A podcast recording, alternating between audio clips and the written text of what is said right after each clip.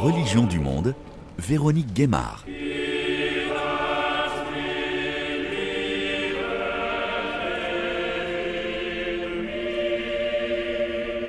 Bonjour à tous. La disparition de la reine Elisabeth II d'Angleterre le 8 septembre dernier a eu un retentissement planétaire. Dans ce pays où l'Église anglicane est étroitement liée à la monarchie, où il n'y a pas de séparation entre l'Église et l'État, la reine était aussi la gouverneure suprême de l'Église d'Angleterre et défenseur de la foi. Une situation qui paraissait immuable. Désormais, le roi Charles III endosse ses fonctions qu'il sera amené à ancrer dans le 21e siècle. Il sera dans les prochains mois couronné lors d'une cérémonie organisée par l'Église l'Église d'Angleterre, orchestrée par l'archevêque de Canterbury. Let us commend to the mercy of God, our Maker and Redeemer, the soul of Elizabeth, our late Queen. Les obsèques d'Élisabeth II, qui aura régné pendant 70 ans et connu l'histoire d'un siècle, se sont déroulées lundi 19 septembre, exactement 11 jours après son décès, selon le protocole royal, en présence de 2000 invités, dont de nombreux chefs d'État et de gouvernement. C'est Justin Welby, l'archevêque de Canterbury, le chef spirituel de l'Église anglicane et primat de la communion anglicane et de ses 85 millions de fidèles dans le monde, qui a délivré le sermon lors de la cérémonie dans l'abbaye de Westminster, où sont enterrés 30 rois et reines.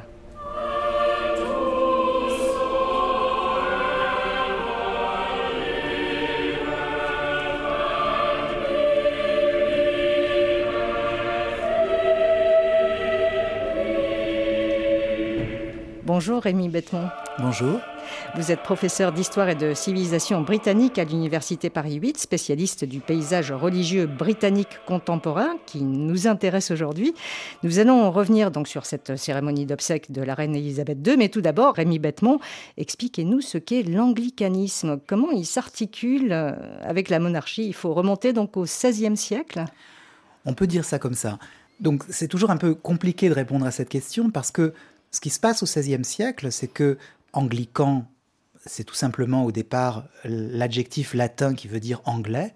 Donc l'Église anglaise, eh bien comme toutes les églises de la chrétienté euh, au tout début du XVIe siècle, euh, elle est sous l'autorité du pape. Mais euh, comme dans la plupart des églises de la chrétienté euh, du Moyen Âge, il y a des tensions euh, récurrentes entre le pouvoir temporel et le pouvoir spirituel. Une des grandes affaires du Moyen Âge, c'est de savoir qui entre le pape et l'empereur est supérieur à l'autre. Et c'est une... Ou qui entre le pape et le roi. Ou qui entre le pape et le roi. Et au début du XVIe siècle, Henri VIII, pour des raisons dynastiques, a besoin de se remarier de façon à avoir un héritier mâle. Et pour des raisons essentiellement politiques et même militaires, je dirais, d'un certain point de vue, le pape de l'époque n'est pas en mesure de lui octroyer ce divorce. Donc Clément VII. Clément VII. Et donc peu à peu, euh, au cours de quelques années, il y a une, on arrive à une situation où il y a rupture entre le roi et le pape, euh, ce qui concrètement veut dire que, eh bien, on déclare l'Église d'Angleterre quelque part indépendante de la papauté.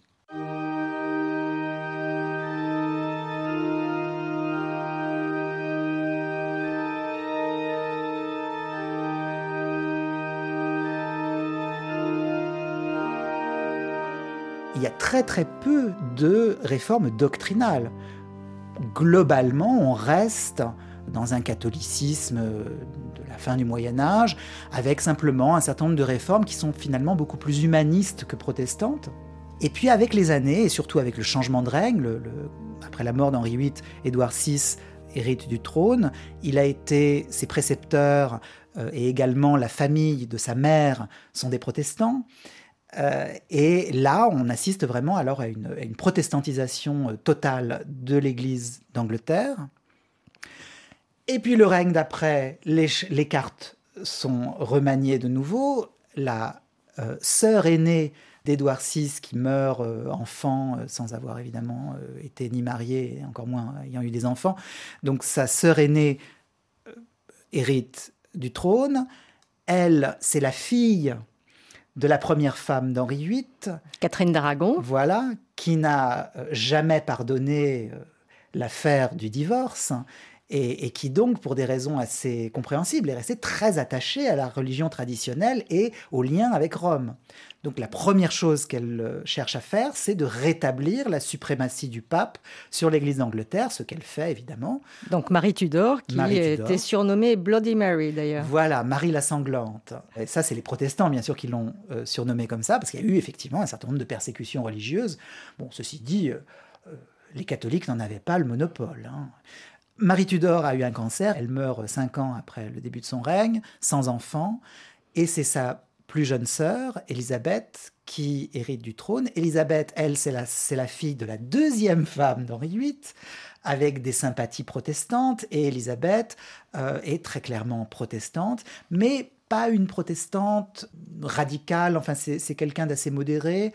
Elle cherche une église indépendante de Rome, globalement protestante, mais qui euh, est suffisamment pluraliste pour euh, accueillir à peu près tout le monde, à partir du moment en tout cas où on renonce à euh, prêter allégeance au pape. Donc on parle d'Élisabeth Ier qui, d'une certaine manière, institutionnalise l'anglicanisme.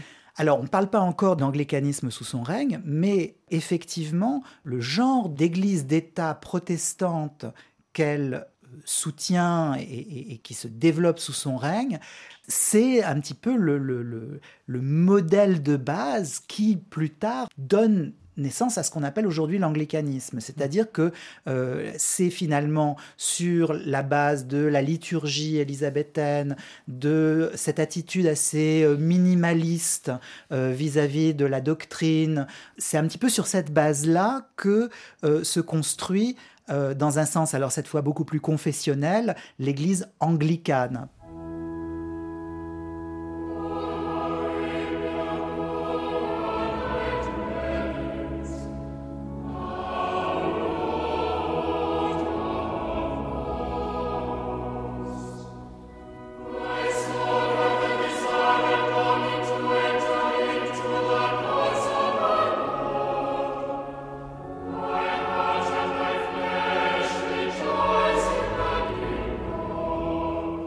Est-ce qu'on peut dire que sur le plan doctrinal, cette fois, Rémi Bêtement, euh, l'anglicanisme est finalement une sorte de mélange entre le protestantisme et le catholicisme? Qu'est-ce qu'il y a en commun? Qu'est-ce qui les différencie?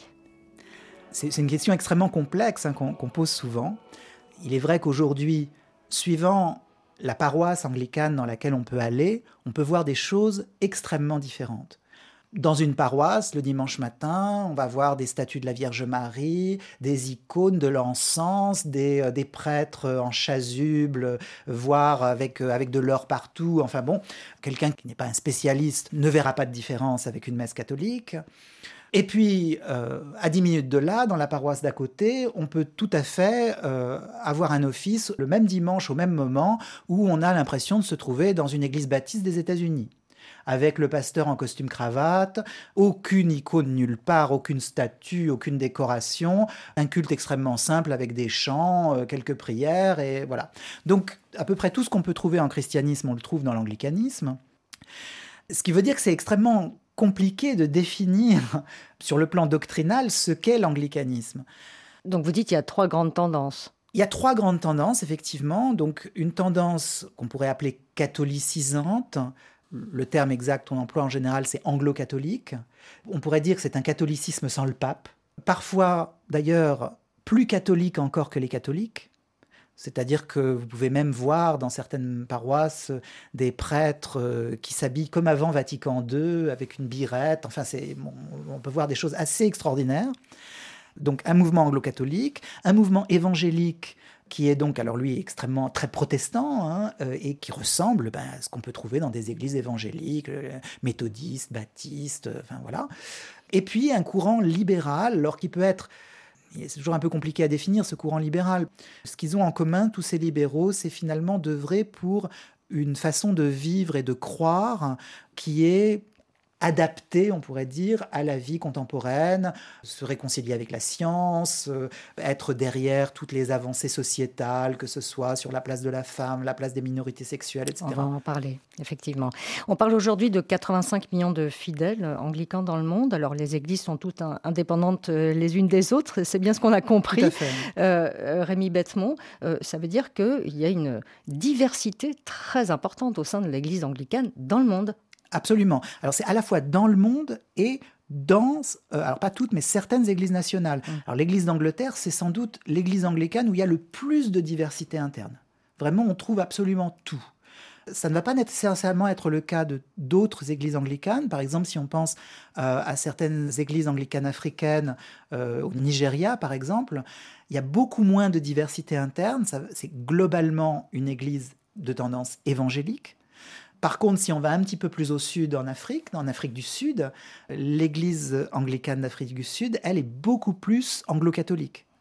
Alors on va rester cette fois au Royaume-Uni, plus particulièrement en Angleterre, Rémi Bêtement. Euh, il faut rappeler donc que contrairement à ce qu'on connaît en France depuis la loi de 1905, il n'y a jamais eu de séparation entre l'Église et l'État en Angleterre. Donc c'est ce qu'on appelle l'Église établi, entre guillemets.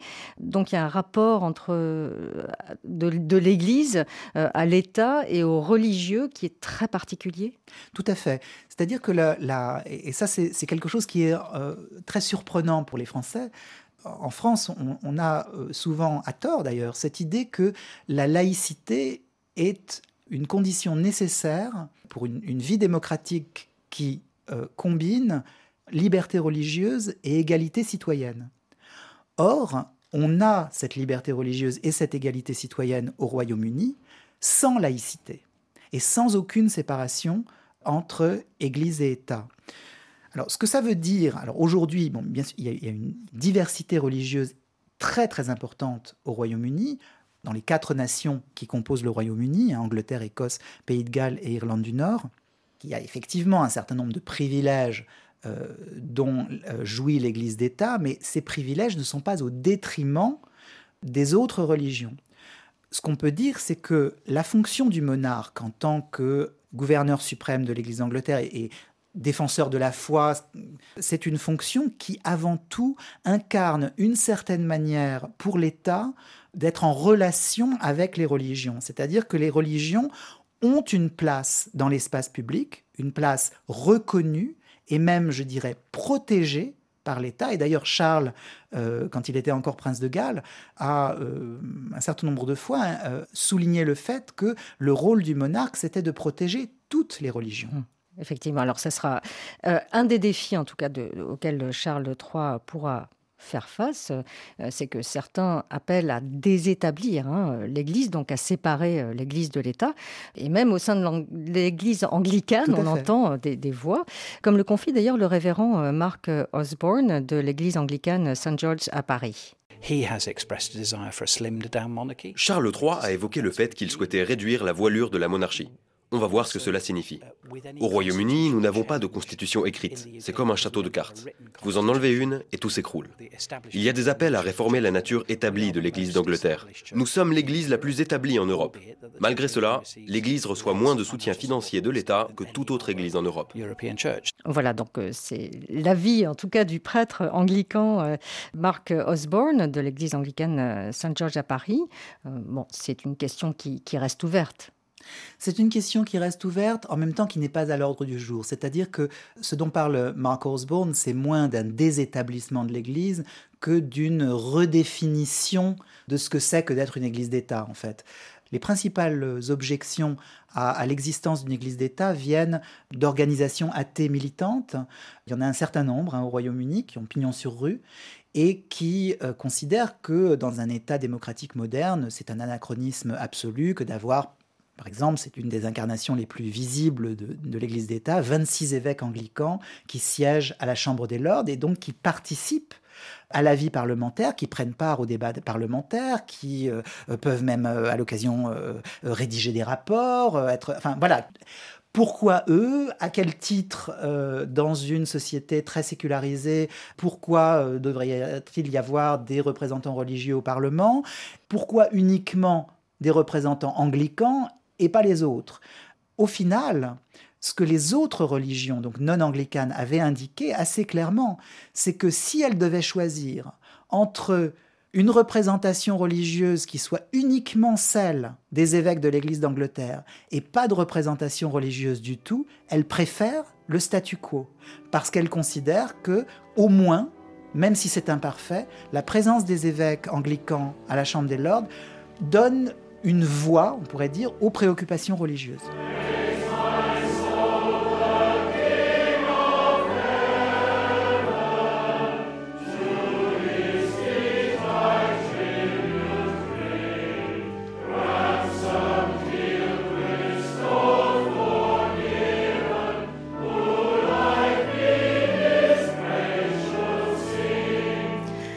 À Paris, des cérémonies en hommage à la reine Elisabeth II se sont aussi déroulées, notamment à l'église anglicane St. George le week-end du 17 septembre. Et j'ai pu rencontrer des fidèles et le révérend Mark Osborne qu'on a entendu.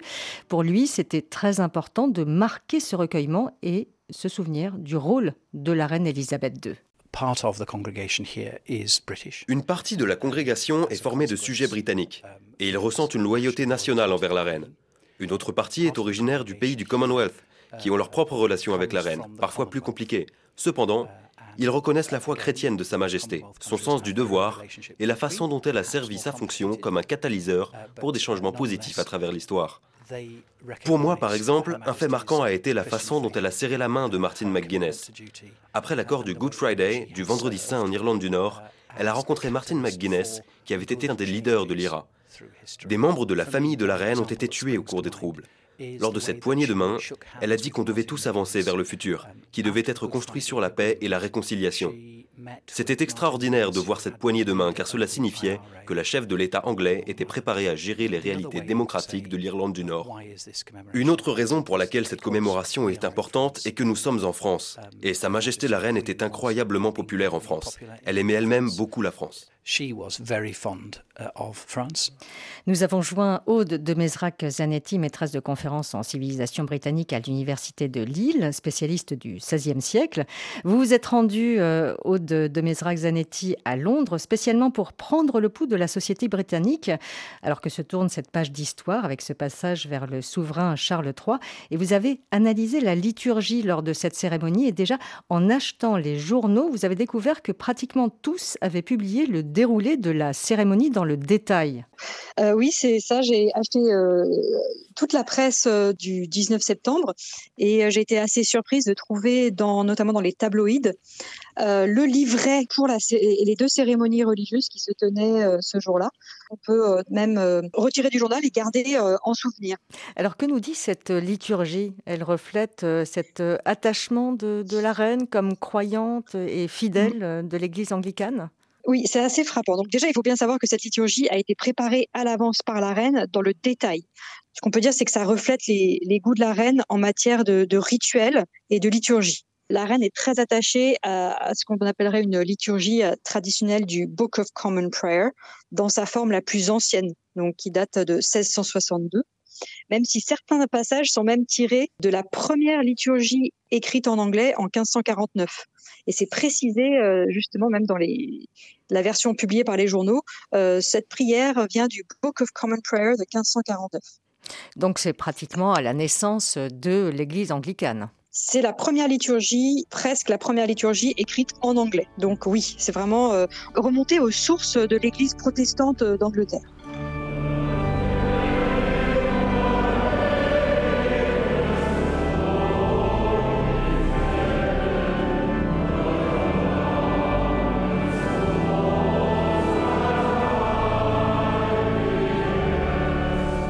au niveau des chants le deuxième aspect euh, qui est très frappant dans ce service, c'est la, tradition des chœurs anglicans.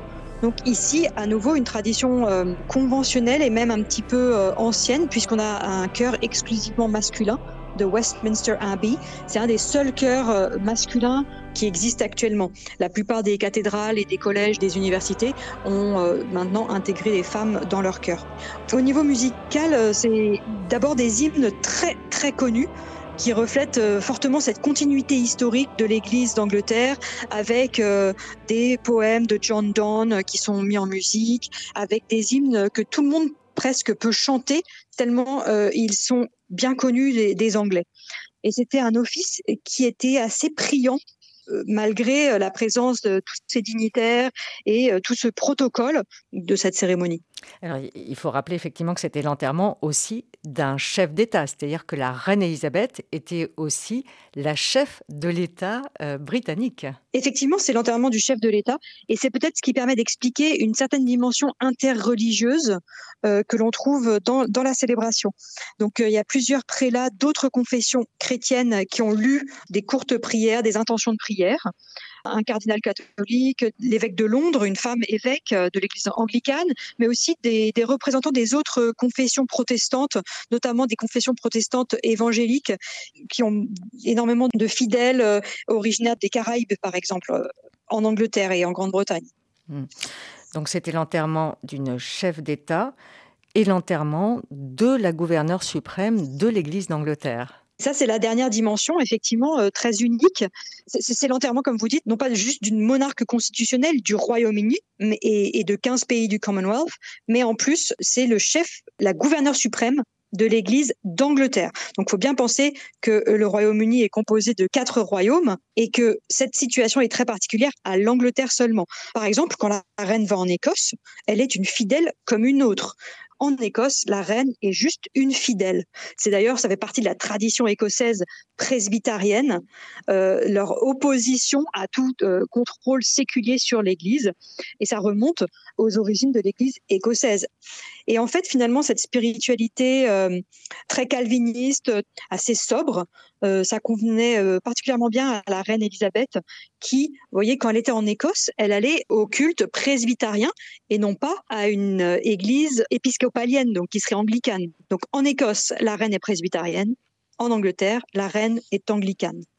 Ce sera le cas également pour euh, Charles III, qui lui aussi sera le défenseur de la foi, mais on a entendu euh, qu'il souhaitait être le défenseur des foi, donc des croyances et même de ceux qui ne croient pas. Est-ce que c'est un véritable changement qui va s'opérer par rapport à sa mère, la, la reine Élisabeth II alors, vous soulevez euh, un des titres de tout monarque anglais, depuis Henri VIII, en fait, le roi est défenseur de la foi. En fait, c'est un titre qui lui a été donné par le pape en 1521, quand Henri VIII avait écrit une diatribe qui condamnait Luther, donc Luther, le premier des protestants. Henri VIII reçoit ce titre du pape et le garde précieusement quand, 15 ans plus tard, il rompt avec Rome et devient lui-même le chef de l'Église d'Angleterre. Donc, il reste le défenseur de la foi. Et c'est un titre, donc, qui a été repris par tous les souverains britanniques depuis le début de l'Église, de la naissance de l'Église d'Angleterre. Et donc, comme vous le dites, Charles III avait, il y a une bonne quinzaine d'années, ou même une vingtaine d'années, dit que lui-même se verrait plus en défenseur des foi simplement quelqu'un qui garantirait la liberté religieuse en fait. Et cette liberté religieuse euh, s'étend euh, à toutes les confessions qu'on trouve actuellement au Royaume-Uni, donc euh, qui sont extrêmement diverses, mais aussi aux gens qui n'ont pas de confession, qui seraient athées ou agnostiques. Il a été obligé de, préciser que c'était juste une idée, parce que ça évidemment, ce n'était pas du tout l'idée de, sa mère. Mais donc, on connaît cette euh, sensibilité, on va dire, interconfessionnelle de Charles, et euh, elle s'est exprimée, par exemple, à son premier discours, euh, un de ses premiers discours en tant que roi, où il a reçu des représentants des différentes confessions du Royaume-Uni, auxquels il a dit Je souhaite défendre la liberté de pratiquer toutes les religions, y compris même pour ceux qui n'ont pas de religion. Mmh. Donc, effectivement, on sent un changement de ton ce qui ne veut pas dire qu'il va forcément y avoir un changement, à mon avis, euh, dans le titre utilisé, en tout cas euh, pas tout de suite.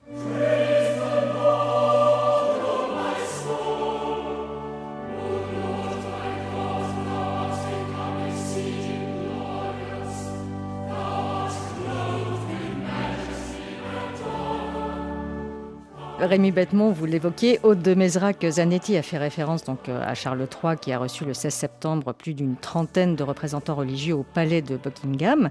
Il avait insisté sur son devoir de protéger la diversité de notre pays. Euh, voici ce que Charles III a dit d'ailleurs à ce propos le 9 septembre dernier lors de son premier discours à la nation retransmis à la télévision. The role And the duties of monarchy also remain, as does the sovereign's particular relationship and responsibility towards the Church of England, the Church in which my own faith Le rôle et les devoirs de la monarchie demeurent également, tout comme la relation et la responsabilité particulière du souverain envers l'Église d'Angleterre, l'Église dans laquelle ma propre foi est si profondément enracinée. Donc voilà donc le, début de ce discours euh, du roi euh, Charles III. Et Rémi Bettemont, cette position de Charles III, donc d'ouverture de la monarchie aux autres religions, il ne l'a pas annoncé, il l'avait juste évoqué. Hein, c'est ce que nous disait Haute euh, de Mesrac Zanetti. Est-ce que cela augure effectivement d'un changement par rapport à sa mère, la reine Élisabeth II, ou pas du tout?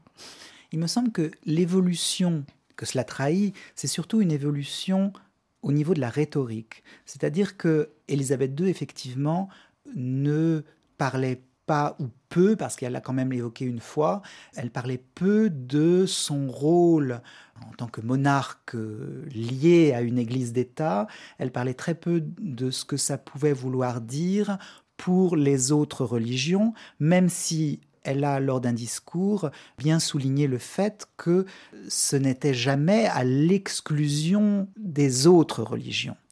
Et dans son action, elle a très souvent, régulièrement rencontré tous les grands responsables religieux du pays et elle était très attachée justement à entretenir euh, de bonnes relations avec eux. Donc, je pense que s'il y a une évolution, cette évolution, elle est surtout au niveau du discours, euh, pas en fait au niveau des actions. Charles, là, peut s'inscrire parfaitement dans la continuité de ce que faisait sa mère. Euh, lors de son premier discours, il a exprimé les choses d'une manière que finalement sa mère aurait pu elle-même dire. Il a une peut-être une, une, fibre plus explicitement interreligieuse que sa mère, mais vraiment, je dirais, plus au niveau du discours que des actions. Hmm. Alors, c'est aussi ce que fait euh, remarquer euh, la révérende euh, Mariama Ifo Bliss, originaire du Nigeria. Elle est prêtre à l'église Saint James à Piccadilly, à Londres. Daniel Valo l'a rencontrée à Londres. Le fait qu'elle était la gouverneure de l'Église, ce qui remonte dans l'histoire à Henri VIII, signifie qu'elle représentait l'Église dans toute la diversité ethnique et religieuse de la société. Et elle représentait l'Église de façon authentique. Elle avait la foi, elle allait à l'église toutes les semaines, elle parlait de sa foi tous les ans dans son message de Noël à la nation. Les gens savaient qu'elle était à la tête de l'église, mais en plus, elle vivait sa foi. Elle a beaucoup parlé de principes et du fait qu'il fallait accomplir de bonnes choses, même si parfois c'était difficile. Rémi Bêtement, donc euh, euh, cette révérende qui fait référence à euh, cette diversité ethnique et religieuse de la société sur laquelle comptait la reine Élisabeth II et qui sera donc également le cas de Charles III. Tout à fait, voilà. tout à fait. On verra là, à mon avis, une continuité Hmm. Mais quelles ont été les évolutions euh, au cours de l'histoire, euh, notamment au cours du règne Élisabeth II, auquel on, a pu assister? Il y a eu quand même des évolutions sociétales, on a assisté à une sécularisation de la société, alors pas uniquement euh, au Royaume-Uni, dans d'autres pays d'Europe notamment, une désaffection aussi de, de l'Église. Toutes les églises d'ailleurs souffrent actuellement d'une désaffection par la population. L'Église anglicane elle non plus, euh, n'est pas épargnée. Non, absolument pas. Euh, même d'ailleurs, euh, elle est peut-être encore moins épargnée que d'autres, on pourrait dire. Le monarque n'a aucun pouvoir personnel sur l'Église et ce n'est pas lui, de toute façon, ou elle, qui peut changer quoi que ce soit à ce que fait ou veut ou dit l'Église, et encore moins, je dirais, peser sur les choix de la population.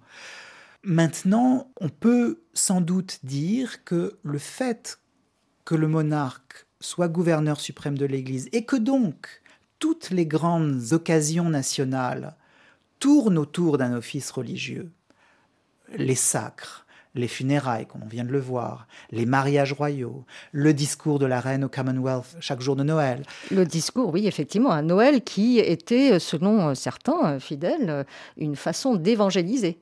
Euh, tout à fait, mais il y avait toujours un contenu religieux à ce discours, absolument. Elle citait la Bible, le Book of Common Prayer, enfin, il y avait vraiment un contenu religieux à ces discours. Ce serait intéressant de voir ce que fait Charles, là, euh, on verra à Noël.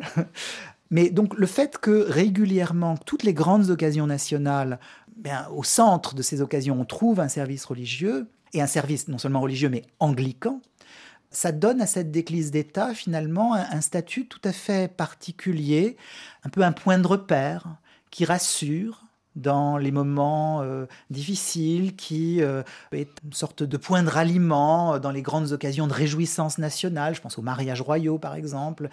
Même malgré la désaffection, la, baisse de la pratique religieuse, cette Église garde une place quand même dans l'affection euh, nationale, disons.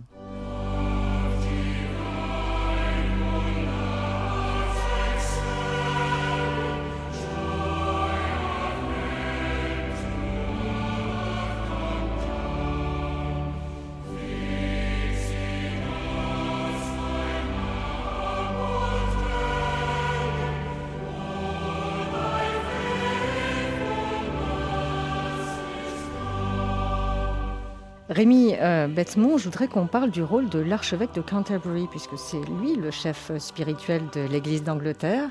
On a parlé du rôle du roi, désormais, donc Charles III comme gouverneur suprême de l'Église d'Angleterre, mais le chef spirituel, c'est bien l'archevêque de Canterbury.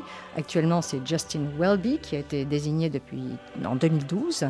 Euh, c'est lui donc qui a mené la cérémonie le 19 septembre pour les obsèques de la reine Elisabeth. C'est lui d'ailleurs qui officiera lors du couronnement de Charles III. Il réside dans le palais de Lambeth.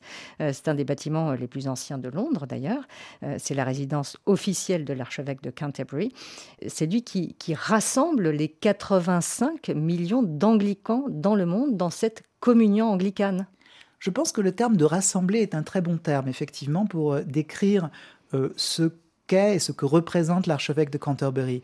Ce n'est pas un pape, ce n'est pas un pape anglican c'est le primat de toute l'Angleterre qui a un rôle, euh, déjà un rôle symbolique, j'ai envie de dire, de, effectivement rassembleur hein, euh, euh, dans l'Église anglicane et plus largement dans la communion anglicane donc dans le monde.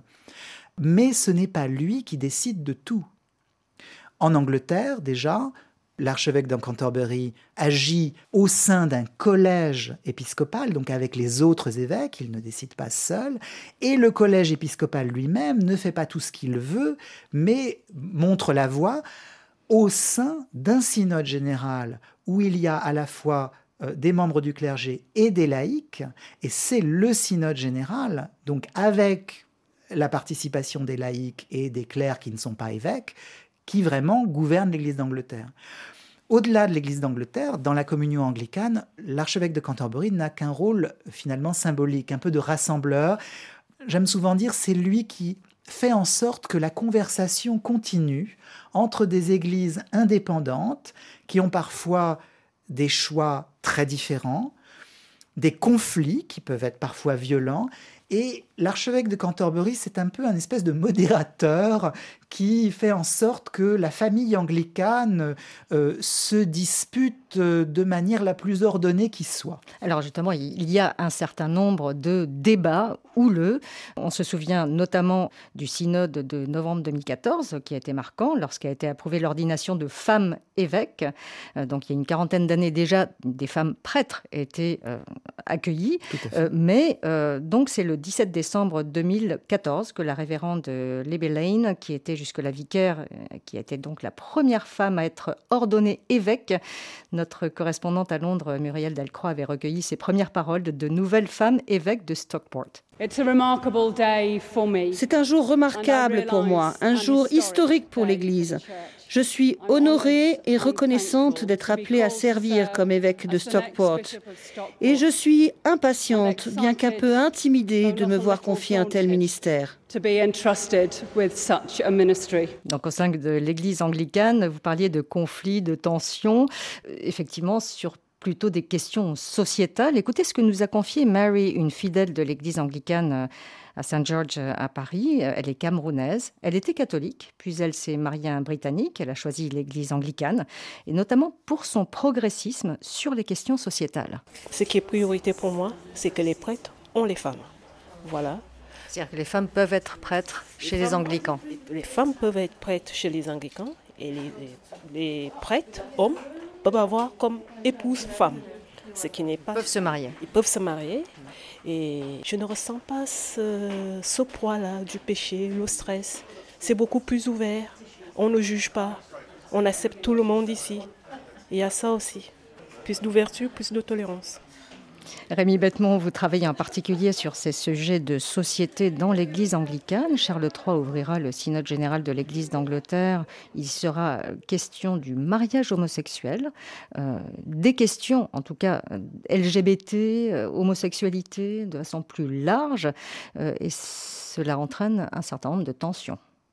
Oui, en ce moment, c'est effectivement. Alors, il y, a eu la, question donc de, l'ordination des femmes qui a été euh, le grand sujet de débat depuis les années, euh, la fin des années 80 jusque, euh, ben, jusqu'à l'ordination de Libby Lane en, 2014.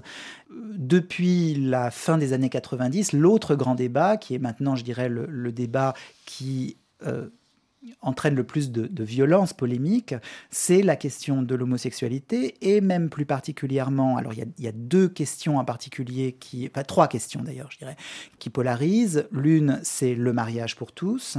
L'autre, c'est l'ordination des clercs LGBT homosexuels aussi trans hein, et l'accueil qu'on leur fait les, clercs homosexuels euh, peuvent-ils ou non se marier? En ce moment, c'est interdit. Ils peuvent être dans l'équivalent du Pax, mais pas le mariage. Et puis donc les, questions davantage liées au genre, donc aux transitions de genre. Il y a, eu récemment l'approbation d'une liturgie pour euh, marquer la transition de genre, donc pour les personnes transgenres, mais là aussi avec un certain nombre de débats qui ne sont pas véritablement clos, puisque certains considèrent que ça ne va pas assez loin. Cette liturgie, c'est en effet en fait la liturgie baptismale qui a été adaptée euh, certains voudraient une liturgie euh, spécifique. Voilà, donc toutes ces questions sont effectivement extrêmement euh, controversées.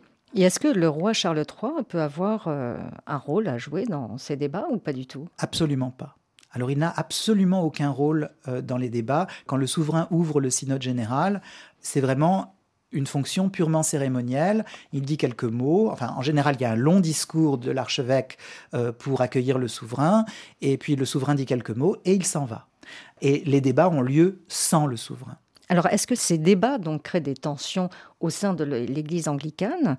Est-ce qu'il y a euh, des débats euh, très forts entre les plus conservateurs, les plus progressistes? On dit que plusieurs prêtres, par exemple anglicans, plus conservateurs, ont rejoint l'Église catholique.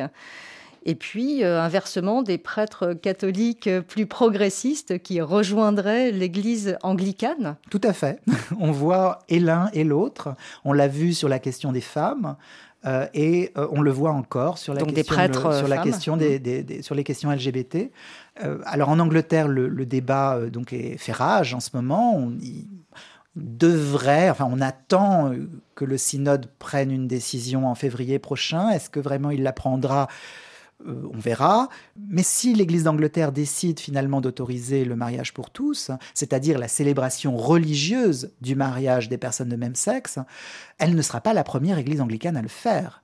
Alors d'abord l'Église américaine, donc l'Église épiscopalienne des États-Unis, l'Église anglicane du Brésil, et puis, euh, l'Église anglicane du Pays de Galles et l'Église anglicane euh, de Nouvelle-Zélande ont trouvé une formule un peu de compromis, puisque dans tous ces pays, le mariage religieux est de droit un mariage qui a une validité légale, enfin juridique. Civile. On n'a pas besoin de se marier deux fois comme en France. Hein. On se marie une fois à l'église et c'est automatiquement reconnu par l'État. En droit. Au Pays de Galles et en Nouvelle-Zélande, on a fait un choix un petit peu un compromis. Euh, on dit bon bah les, les, couples de même sexe se marient civilement et ensuite l'Église bénira le mariage civil et c'est un petit peu le compromis pour éviter euh, de trop euh, froisser ceux qui ne, vraiment ne, euh, trouvaient trop difficile à avaler l'idée d'un grand mariage solennisé à l'Église. Alors à l'Église anglicane Saint-Georges à Paris, le révérend Mark Osborne, lui, revendique le progressisme de sa paroisse sur ces sujets de société. Lors de la récente conférence de Lambeth, l'archevêque de Canterbury a suggéré dans une lettre à tous les évêques de la communion anglicane que pour certaines églises, le fait d'autoriser la bénédiction d'unions homosexuelles pourrait mettre leur congrégation en danger, parce qu'elles font souvent face à des mouvements islamiques radicaux. Dans l'ouest de l'Europe, les églises doivent aussi faire face à des sociétés qui ont d'autres approches. Il faut qu'on se soutienne tous ensemble du mieux que l'on peut. Ici, dans cette église à Paris, nous avons une congrégation très internationale et nous cherchons à tous nous soutenir dans la foi chrétienne, en gardant en tête que ce que nous rapportons de chez nous doit pouvoir être partagé avec chacun. Et je suis très content qu'ici à Saint-Georges, nous soutenions les unions homosexuelles et que nous ayons des femmes membres du clergé. C'est un endroit très accueillant.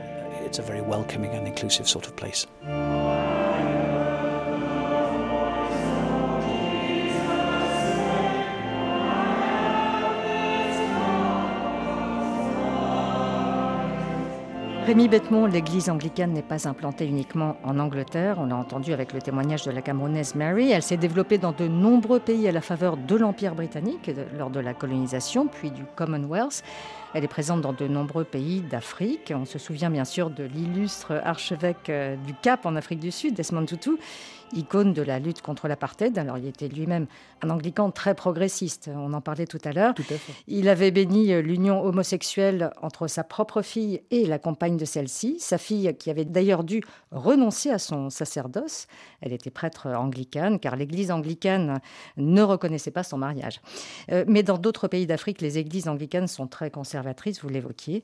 À l'église Saint-Georges à Paris, les fidèles représentent aussi cette diversité de nationalités et comme l'explique Janet Schofield, qui est responsable laïque au sein de l'Église. Évidemment, la reine, c'est la, gouvernante suprême de l'Église d'Angleterre, mais maintenant, c'est le roi Charles. C'est difficile d'y penser, quoi, de, le dire à haute voix. On a un public britannique, mais aussi on a pas mal de, paroissiens des autres pays du, Commonwealth.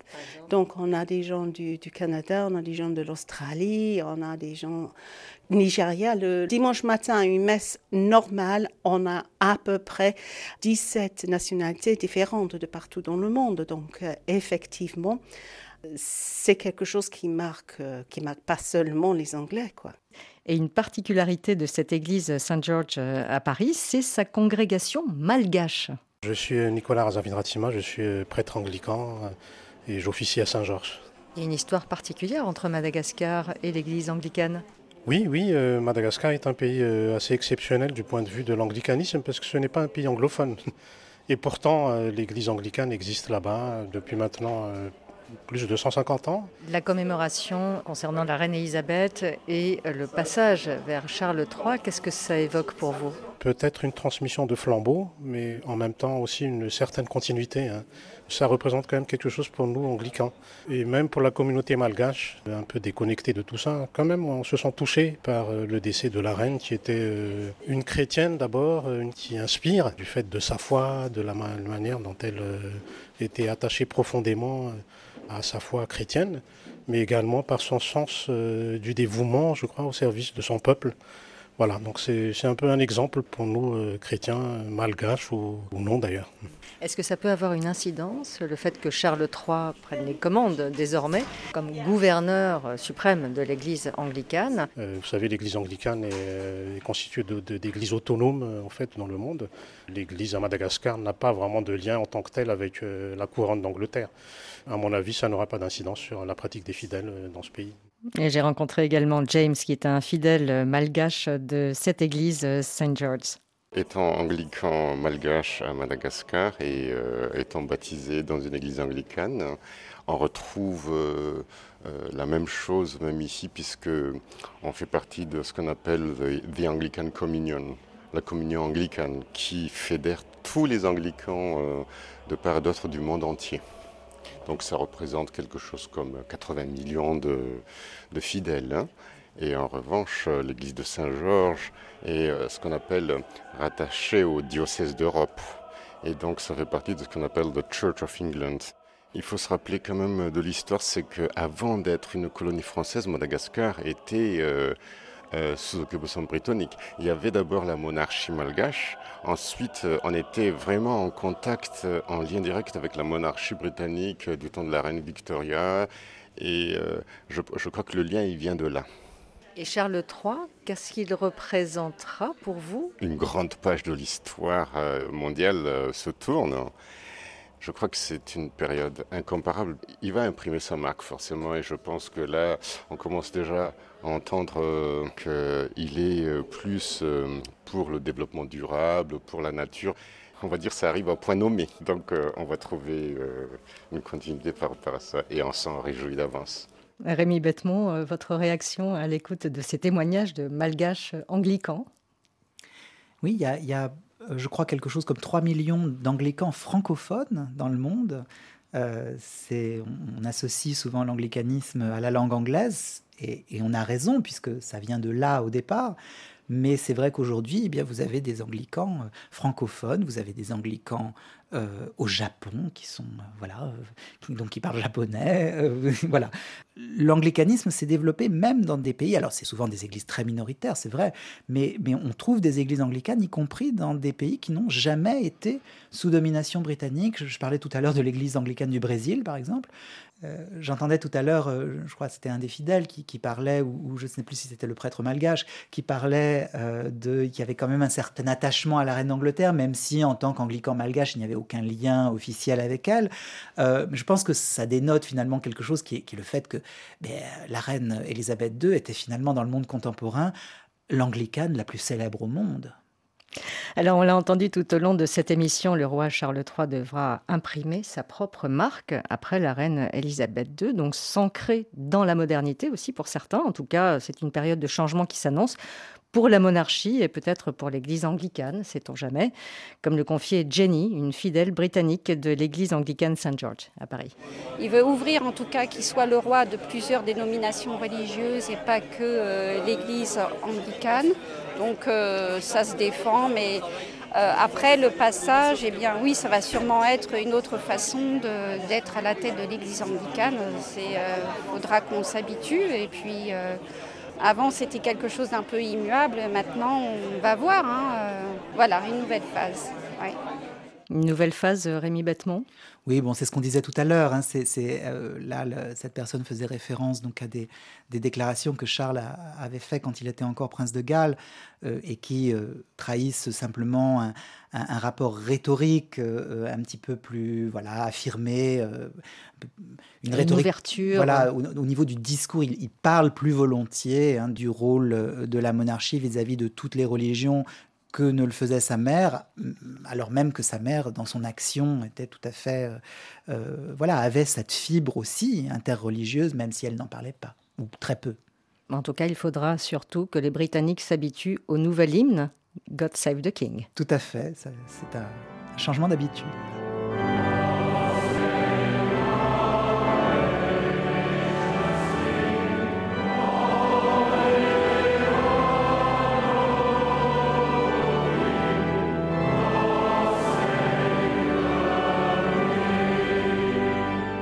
Merci beaucoup Rémi Bettemont d'avoir été avec nous en studio pour nous aider donc à décrypter, à comprendre cette articulation entre la monarchie et l'Église anglicane. C'est compliqué hein.